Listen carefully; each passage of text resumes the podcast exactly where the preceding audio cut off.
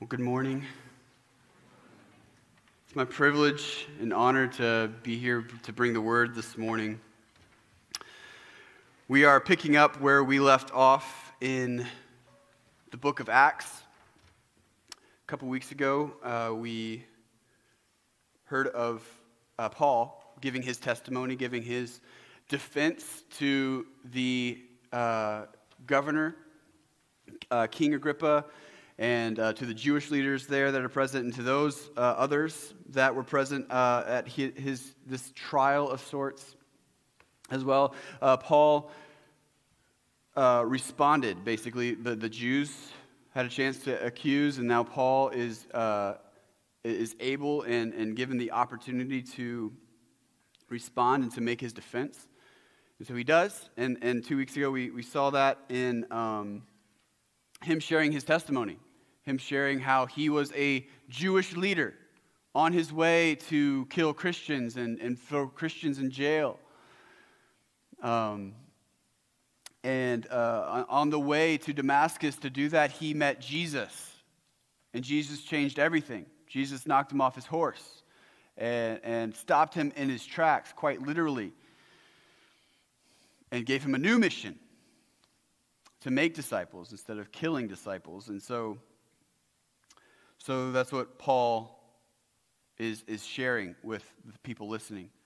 Um, he's giving his defense, sharing his testimony at the same time.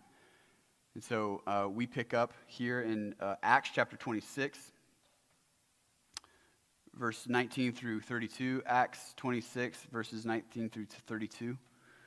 Um, we're going to read the passage and pray and dig in. Starting in verse 19, Paul speaking. Therefore, O King Agrippa, I was not disobedient to the heavenly vision, but declared first to those in Damascus and then in Jerusalem throughout all the region of Judea and also to the Gentiles that they should repent and turn to God, performing deeds in keeping with their repentance. For this reason, the Jews seized me in the temple and tried to kill me. To this day, I have had the help that comes from God. And so I stand here testifying both to small and great, saying nothing but what the prophets and Moses said would come to pass that the Christ must suffer, and that by being the first to rise from the dead, he would proclaim light both to our people and to the Gentiles. And as he was saying these things in his defense, Festus said with a loud voice, Paul, you are out of your mind. Your great learning is driving you out of your mind. But Paul said, I am not out of my mind, most excellent Festus, but I am speaking the uh, true and rational words. For the king knows about these things, and to him I speak boldly. For I am persuaded that none of these things has escaped his notice for this has not been done in a corner. King Agrippa, do you believe the prophets? I know that you believe. And Agrippa said to Paul, In a short time, would you persuade me to be a Christian? And Paul said, Whether short or long, I would to God that not only you, but also all who hear me this day might become such as I am, except for these chains.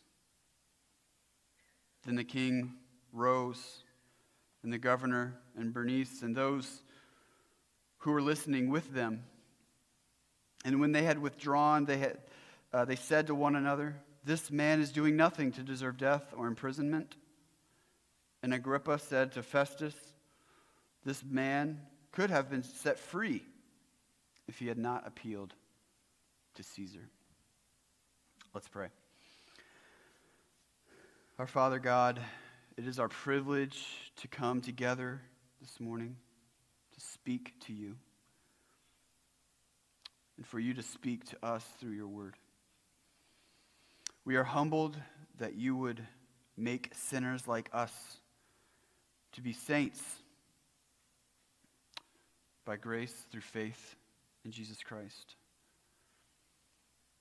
For those that are present here listening who are not following you, I pray that you would regenerate their hearts to see the great love that you have for them, that they would turn in repentance.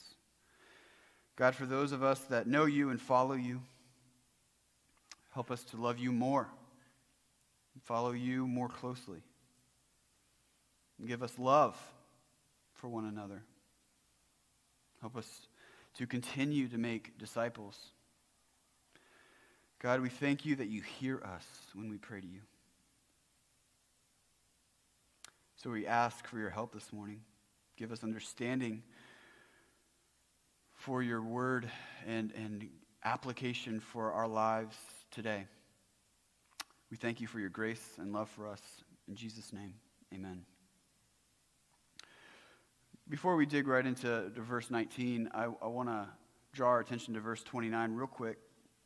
Paul says that he wishes that all who hear him that day would be such as he is, except for his chains, his bondage before the, the governors and king.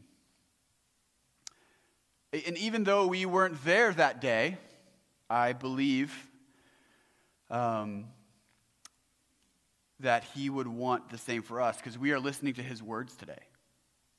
And he wants the same for us that we would be like him in his obedience to Christ, his confidence in Christ, and his boldness for Christ. Let me repeat that. We, that he wants us to become like him in his obedience to Christ, his confidence in Christ, and his boldness for Christ.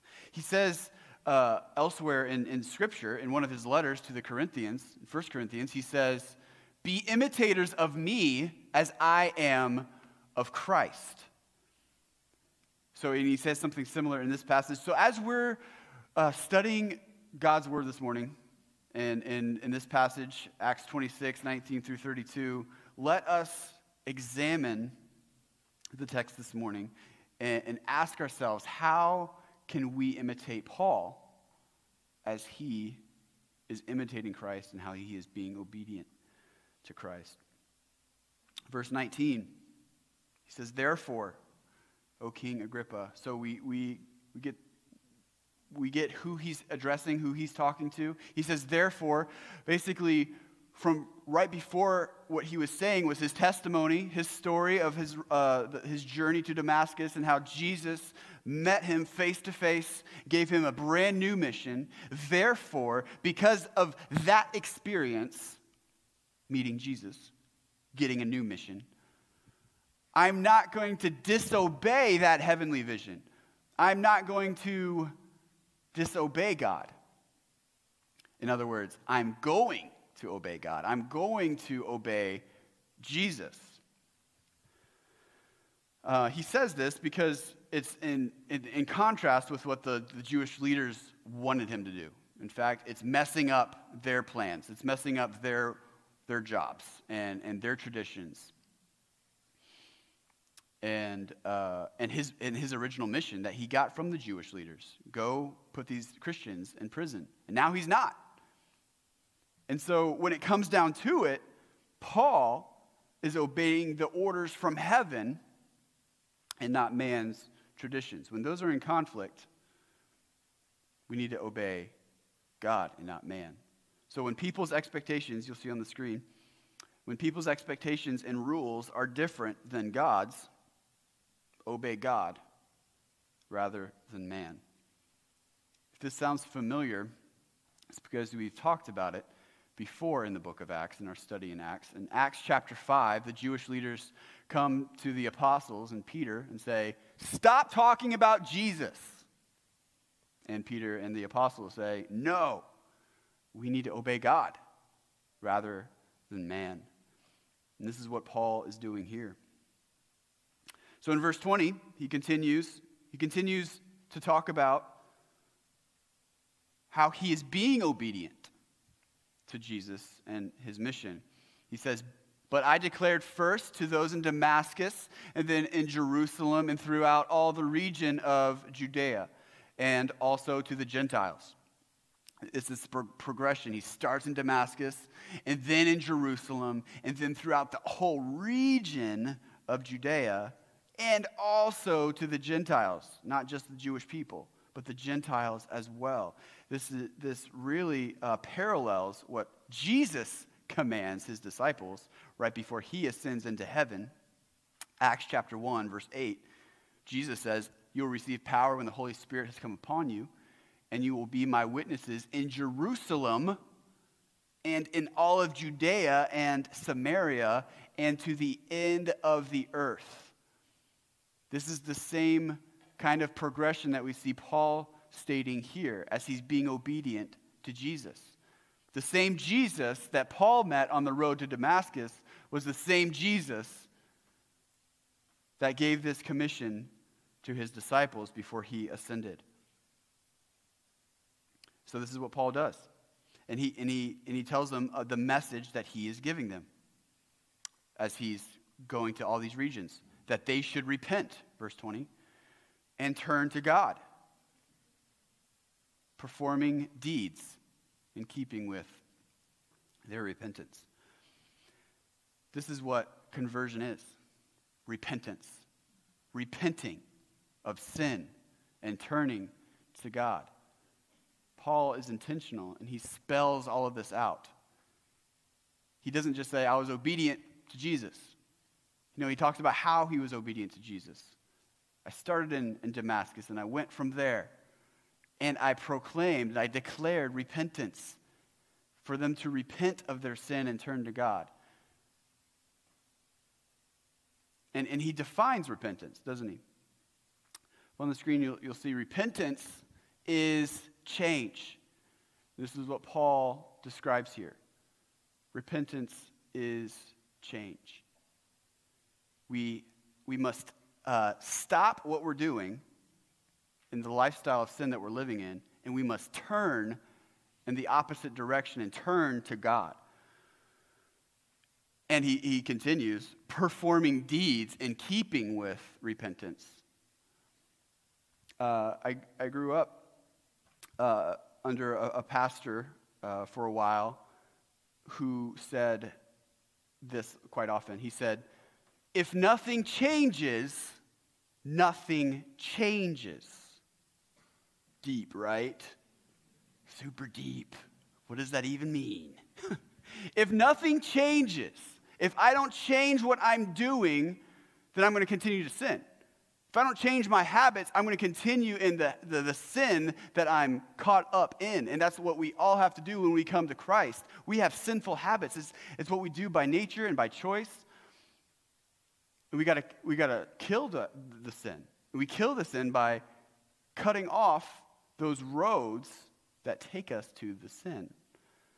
We need to change our habits. We need to change the things that we're doing. They might not be sinful, what we're doing, but if they're leading us to sin, we got to examine those.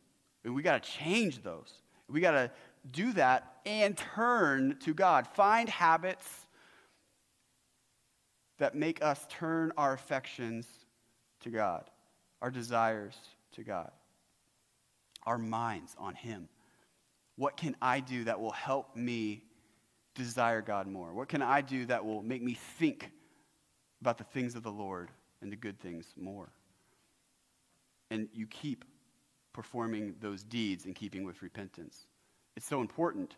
Uh, performing deeds, performing deeds, and I think I think sometimes we, we don't say that a lot because well we don't want to we don't want to take away the confusion of of faith uh, by grace alone, salvation by grace alone through faith, right? Uh, and it's not by our deeds that we're saved, and that's true. But we need to continue in repentance, uh, continue in performing deeds that foster a lifestyle of repentance. So we have to perform, we have to keep on performing good deeds, and we have to, we have to figure out how to do that, of course, with the power of the Holy Spirit. We can't do this on our own. We can't do this by ourselves. This is the power of the Holy Spirit. And we need to ask for Him to help us see what are those habits that we need to to kill. So, this is what Paul is saying. This is what Paul is saying. This is how uh, this is how we become followers of Jesus is repentance, turning from our sin and changing and turning, turning to God. As we see Paul talking about repentance, this is what Paul did. As we want to be imitating Paul as he imitates Christ and he's obedient to Christ, repentance is what Paul did. And he shared that in his testimony. He stopped what he was doing in the mission that he was on and he completely turned himself around and turned himself towards God and, and the, the mission that Jesus called him to. Paul is living this out. And, he, and, and not only is he saying that this is what he's been doing in obedience to God, but this is what he's telling the people listening to him in that very moment what to do as well. You must repent of your sin and turn to God. And then verse 21, he says, for this reason, the Jews seized me in the temple and tried to kill me.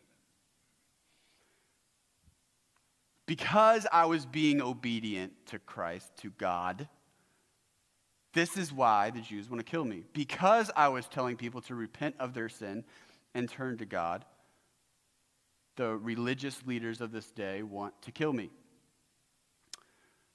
Who, who's the bad guy here? The one obeying God or the one the, the people that are trying to kill me because I'm obeying God, right? He's, he's presenting this as, a, as a, uh, a very savvy, rational defense for himself.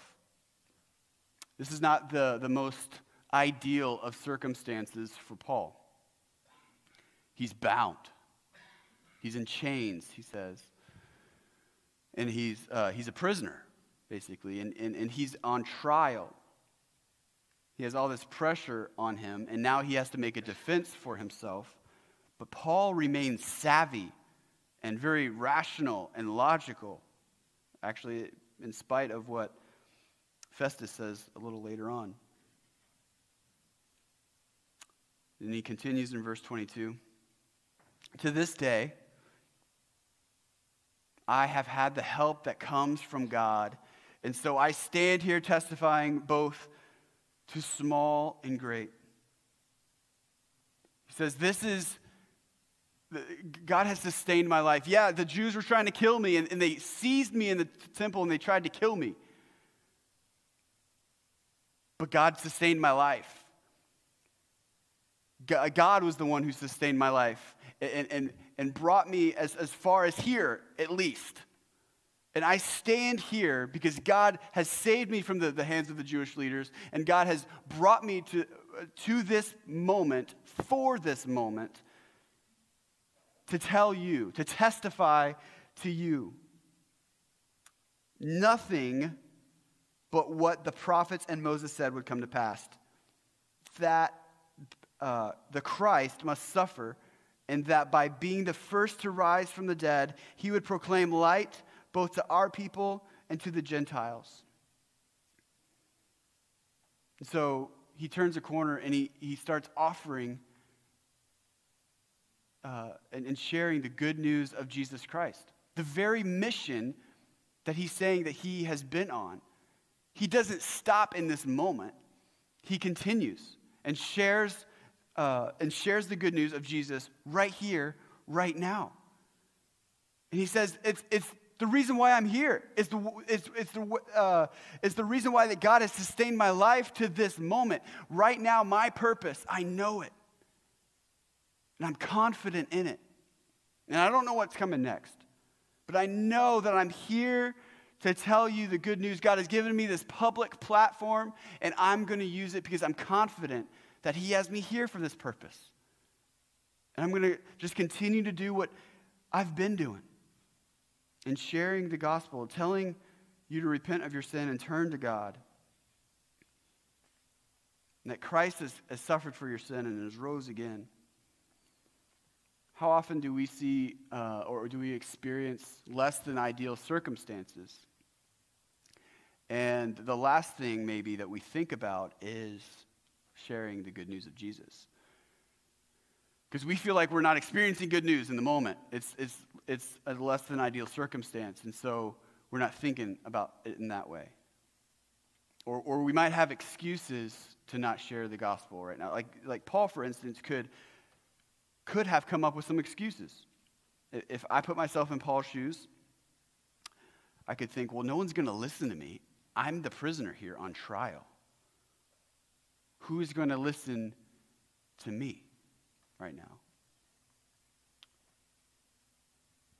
And so this is not the most ideal moment. I'll wait. I'll wait. But he doesn't wait. He says, No, this moment, I've been given purpose for this moment right now. And God has sustained me for it. And then he says, saying nothing but what the prophets and Moses said would come to pass. This is huge. Because what he's declaring is what the Jewish people and the Jewish leaders that are present accusing him, wanting to kill him. He's saying that Jesus is a continuation and fulfillment of the Jewish religion, of the Jewish scriptures. I've been saying nothing but what the prophets have been saying. And I bet that gets the attention of the Jewish leaders. Wait, wait we want to kill you because we feel like you're not saying what the prophets have been saying and, and, what Moses has been saying. But that's what, exactly what Paul is pointing out. No, Jesus is the fulfillment of the prophets. He's what the prophets were talking about. He, he is what Moses was hoping for.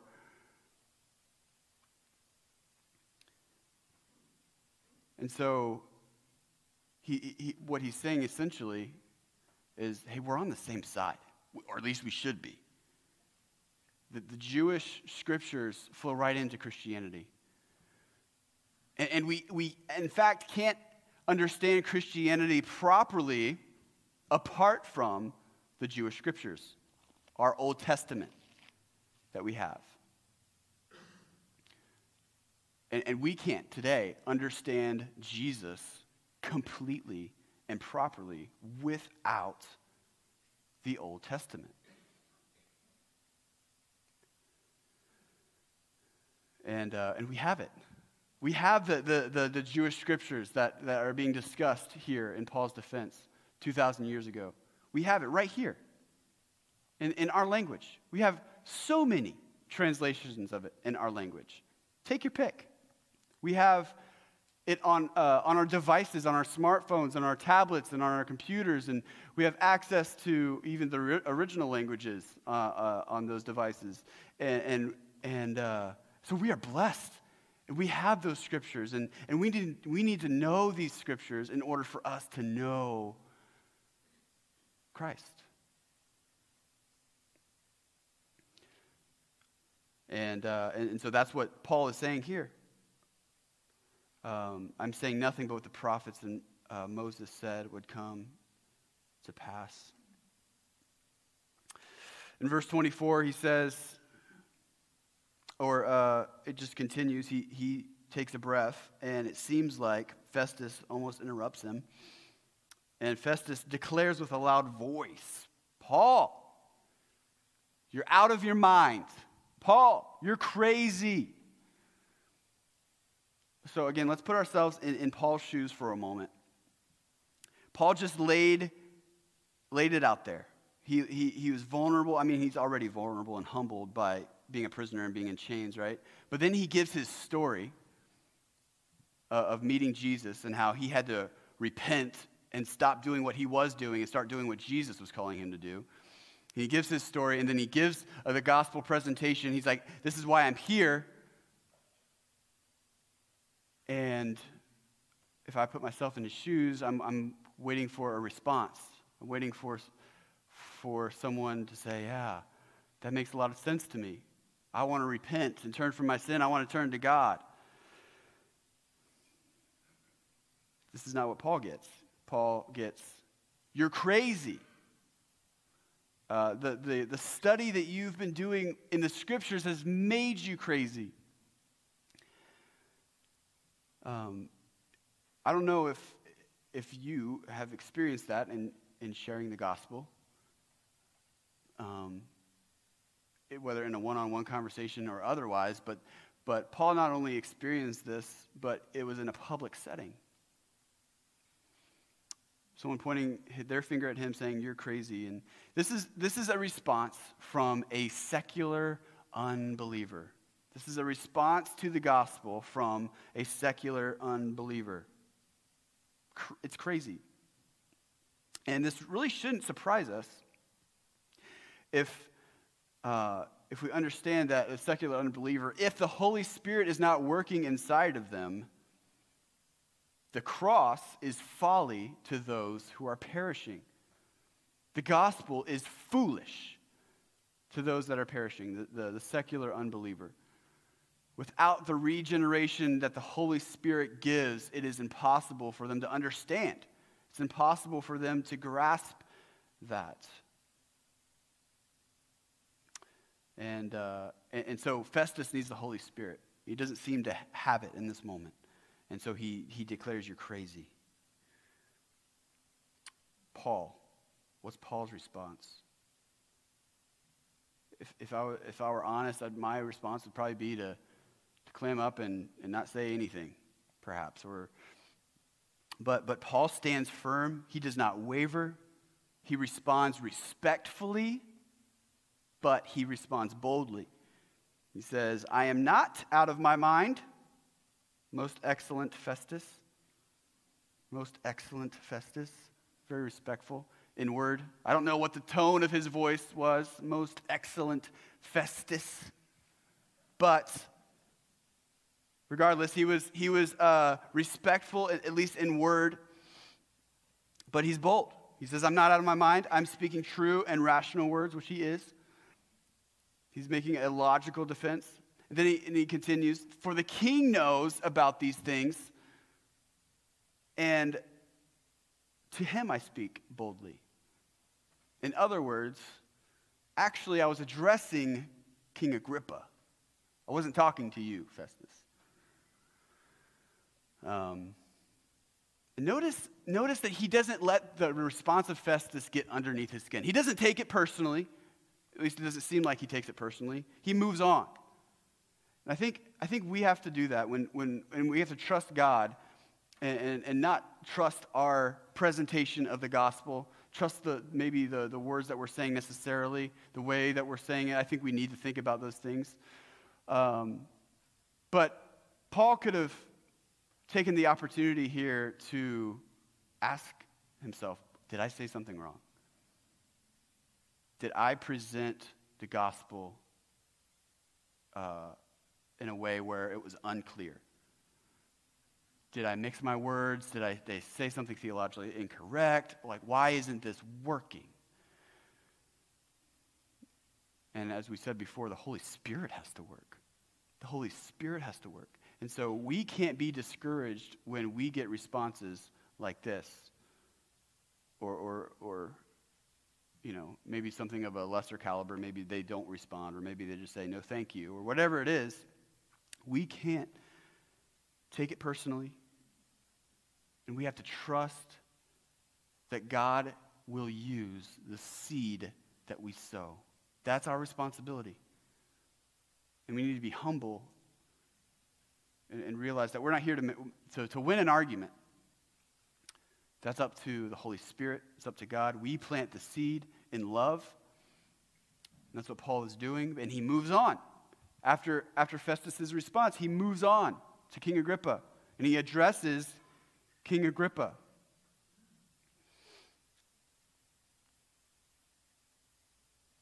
And he says, For the king knows these things, and to him I speak boldly, for I am persuaded that none of these things uh, has escaped his notice, for this has not been done in a corner.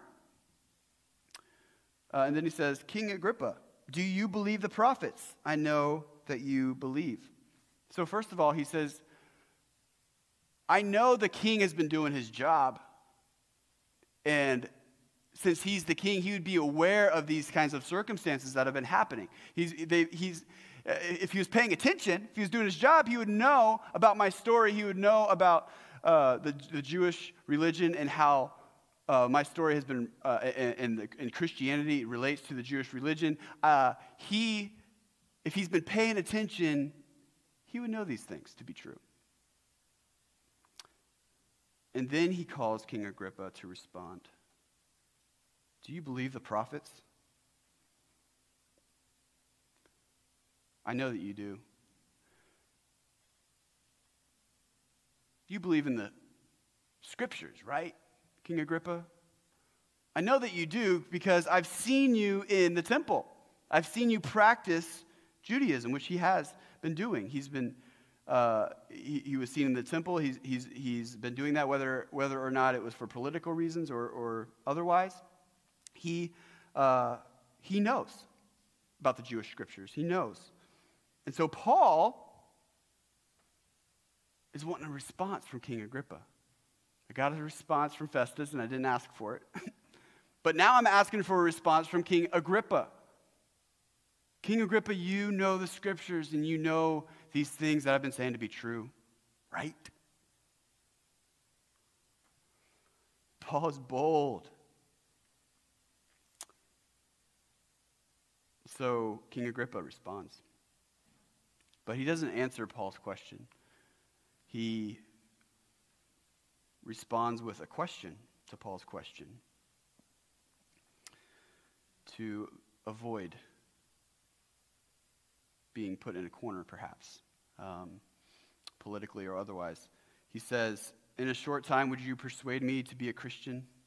So this can be taken maybe a few different ways. It's, it's uh, a little unclear of the exact meaning of this, of this question for King Agrippa, but he could be saying it in a, in a surprise tone, like, after just this brief uh, declaration of the gospel and what, what uh, the gospel is, you think you could persuade me to be a Christian already? Or do you really think you could persuade me to be a Christian if, you get, if, I, if, if I gave you a short amount of time? Whatever the, the, the, the, uh, the tone of his question is, he avoids answering it. He avoids answering Paul's question. So, so here we have a response from a religious unbeliever Festus was the secular unbeliever, and he had his response You're crazy. Here's the response from Agrippa, the religious unbeliever. And he doesn't answer his question, and he very well could be uh, sarcastic with Paul. So Paul is, uh, he's, he's getting these negative responses to his presentation of the gospel, to to his presentation of his story. Again, he has reason to uh, waver and to, to be discouraged in his soul.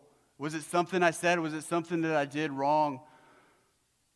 Maybe this wasn't the moment I thought God had me here for. Maybe I thought that God had me here for this purpose, but it doesn't seem like it's working?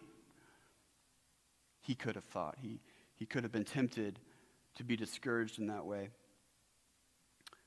So the, the, the point on the screen uh, says, Don't let responses to the gospel message hinder your boldness. And this is what Paul does. He doesn't let these negative responses, uh, responses hinder his boldness. He says in response, whether, short or long, a short time or a long time, I hope, uh, I would to God that not only you, but all who hear me this day might become such as I am without or except for these chains. I would, King Agrippa, hope that you would become like me as I am being obedient to Christ, as I know and follow my Savior and Lord. I wish you could know him as I do. I wish Festus could know him as I do. I wish everyone here listening to me could know and obey God as I do. He keeps, he keeps his head, Paul does. He keeps his sincerity. And he continues to be bold regardless of the responses to him. Man, this is the love of Christ flowing out of Paul, even with the negative responses. If I put myself in Paul's shoes again, I think I would just want to wash my hands. No, I, am good. I'm, if that's, if that's your attitude, if that's the way you want to respond to the gospel, fine. Walk out, you know. But, but Paul is still hopeful King Agrippa, Festus, everyone there would come to know Christ as Lord, as Savior. Looking back um, a bit at, at Paul's uh, defense here and, and seeing that he used the, uh, the Jewish scriptures, uh, as we've seen, uh, he has uh, the response from a secular unbeliever, Festus, uh, a religious unbeliever, King Agrippa, and he, he's using on ramps, an on ramp here for the religious unbeliever. His, his case is um, his accusers are religious unbelievers, the Jewish leaders. The person he's addressing, King Agrippa, is a religious unbeliever, so he uses uh, a religious on ramp. He uses the, the Jewish scriptures. And, and on ramps, uh, Pastor Gary has talked about quite often. We want to find uh, conversational on ramps so we can have gospel conversations. And he uses the scriptures to do this, uh, the, the Old Testament scriptures, to point to Christ. And, uh, and so we need to think about what are our on ramps. This is a, a, an example of a religious, uh, uh an on ramp for a religious unbeliever. But what are some on ramps that we can have with a secular unbeliever? Um, the point on the last point on the screen. Don't. Um, or, or the point in the middle, I guess, there. Find gospel conversations on uh, on ramps for both religious believe, unbelievers and secular unbelievers. Here, Paul knows his audience. And so, what is the response after Paul's response to King Agrippa? King uh, Paul says, "I wish that all of you would come to know Christ as I do." So What's King Agrippa's response to that? Well, him and the people sitting with him, the governors, they just leave. They just walk out. Yet another response that Paul could be discouraged by. Um, they just walk out. Nothing more to be said. They, they, they talk amongst themselves. Paul, uh, he might not have ears in this conversation. He might not be able to hear what they're saying, even though they are saying that this man is doing nothing to deserve death or imprisonment. Paul just sees them walk out the door, has no idea what they're talking about. I think once again, Paul has the opportunity to be discouraged. What are they saying about me? So they're still not responding. All they did was walk away. We, I think, would uh, would be tempted to be discouraged in this moment. But we don't know what's going on behind the scenes. We don't know what conversations are being had after our conversation. When people walk away, what's the Holy Spirit doing? We don't know. How is the Holy Spirit going to use the seed that you planted? We don't know. And we could be discouraged if they just walk away after an uh, uh after an ill response. But we need to trust that God has called us to sow the seed, and He will plant the seed. He will water the seed, and He'll bring others along the way to water the seed and, and to uh, have gospel conversations with these people as they walk away. We need to trust the Lord and not be discouraged when we get responses like these. This is how we can take courage, as Paul did in, in uh, these, these type of circumstances. Um, we don't have to be afraid when circumstances are less than ideal. God uses those circumstances. And who knows what the response was to anyone else there listening, both small and great, Paul says. We don't know who all was listening to Paul and what their responses to the gospel were. So we can't be afraid of these less than ideal circumstances or less than ideal responses to the gospel.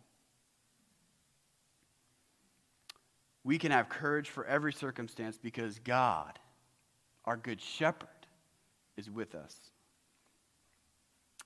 He has placed us uh, in each circumstance for good, for his glory, for our good, and for the furtherance of his kingdom. Would you stand and pray with me?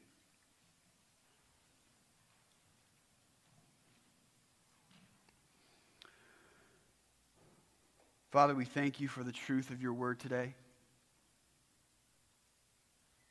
Thank you for the example that we have in Paul the Apostle, a regenerated man that is completely devoted to you. Help us to be devoted to you. God, we know the real hero of the story is Jesus Christ, your Son, who suffered for our sins and who was the first to rise from the dead so that we may have the hope of resurrection. Help us to treasure your Son, Jesus, and what he has done for us, God, with all of our hearts. Help us in our obedience to Christ. Give us confidence in Christ and give us boldness for Christ. We pray this in Jesus' name. Amen. God bless you.